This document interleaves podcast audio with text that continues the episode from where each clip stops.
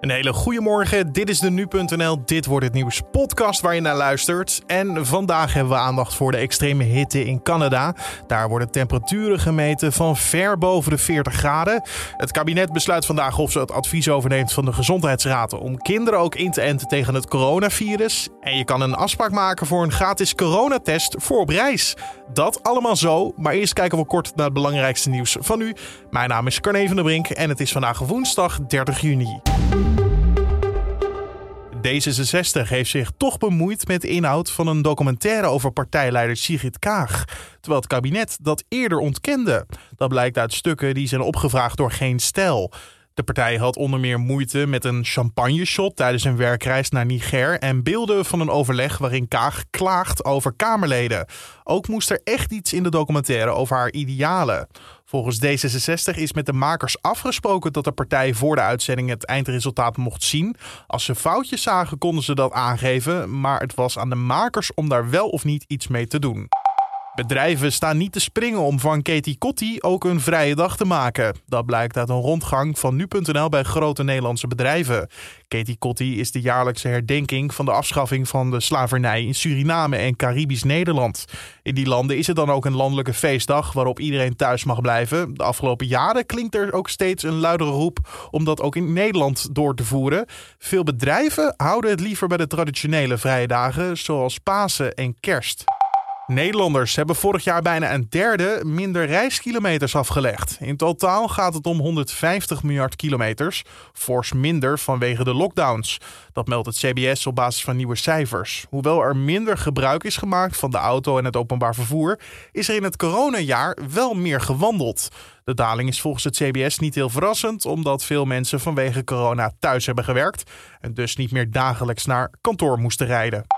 En dan het EK. Oekraïne heeft zich als laatste land voor de kwartfinales van het EK geplaatst. De wedstrijd tussen Oekraïne en Zweden ging gelijk op en dus moest er verlengd worden.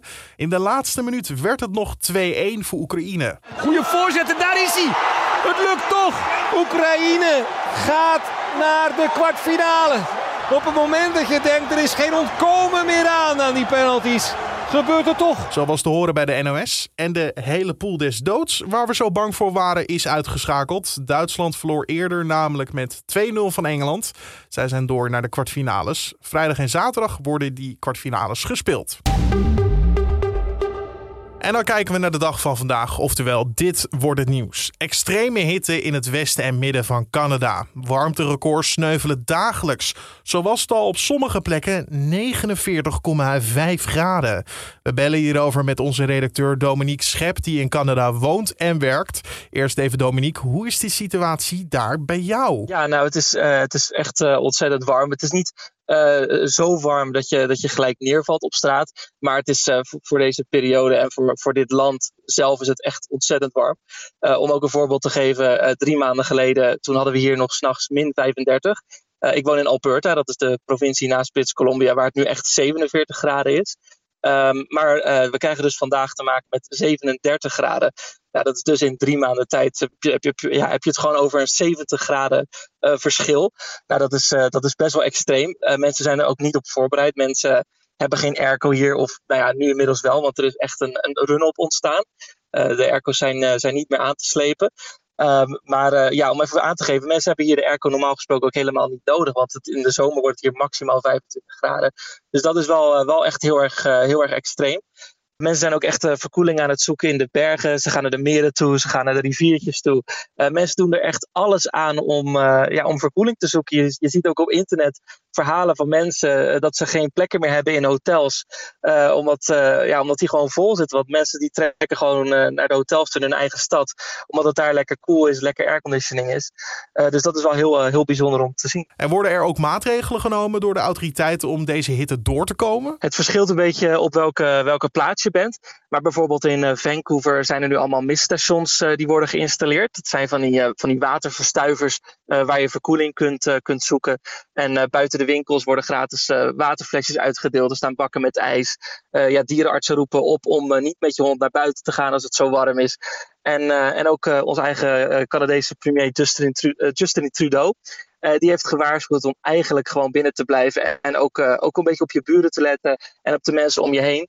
Want ja, wat ik zei, niet iedereen heeft hier toegang tot een airconditioning. En ja, oververhitting zit natuurlijk in een klein hoekje. Zeker ook omdat Canadezen dit weer gewoon niet, uh, niet gewend zijn. Dominique Schep vanuit Canada hoorde je daar over de hitte. En de Canadese politie heeft sinds het uitbreken van de extreme hittegolf meer dan 100 plotselinge overlijdensgevallen in de provincie British Columbia vastgesteld. Het gaat voornamelijk om mensen op leeftijd. Er wordt gevreesd voor meer slachtoffers in de komende dagen, aangezien de hitte voorlopig nog niet weg is. En wij zijn er ook nog niet klaar mee, want volgens experts staat het vast dat er een link is tussen die extreme temperaturen en de rol van klimaatverandering. Daarover gaan we het hebben met nu.nl klimaatverslaggever Rolf Schuttenhelm. Want er is nu een onderzoek gaande. Wat valt daarover te zeggen? Nou, ten eerste is het wel leuk om te vertellen dat dat een uh, deels Nederlandse studie is. Nederland is eigenlijk best uh, gezaghebbend, samen, uh, namens het KNMI. Doen wij onderzoek naar weersextremen in de hele wereld. En klimatologen uit de hele wereld kijken dus altijd naar dat onderzoek van de KNMI. Uh, dat is uh, nu gestart naar de extreme hitte in Canada en de VS. En wat ze dan proberen te doen, is achterhalen wat de rol van de mondiale klimaatverandering in zo'n uh, weersextreme is. En dat doen ze door klimaatmodellen eigenlijk rondjes te laten draaien, is eigenlijk wel het maar simpel. dat doen ze, het ene klimaatmodel doen ze dan in de stand van het oude klimaat, dat dus nog wat koeler was. En dat moet dan heel veel rondjes draaien voordat hij een weersituatie tegenkomt die hier een beetje op lijkt.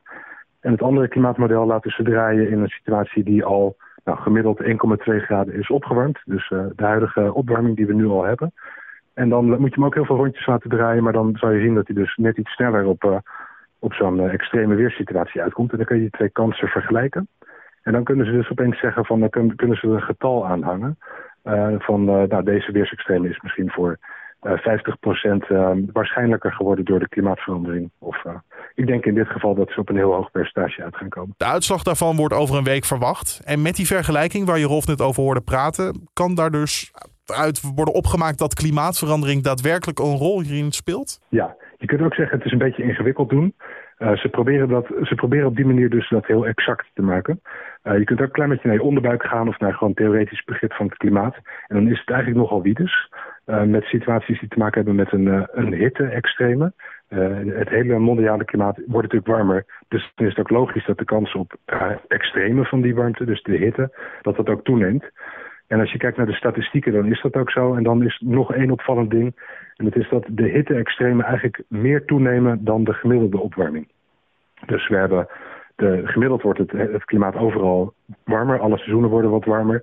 Maar specifiek zomerse hittegolven die nemen sneller toe um, dan het gemiddelde.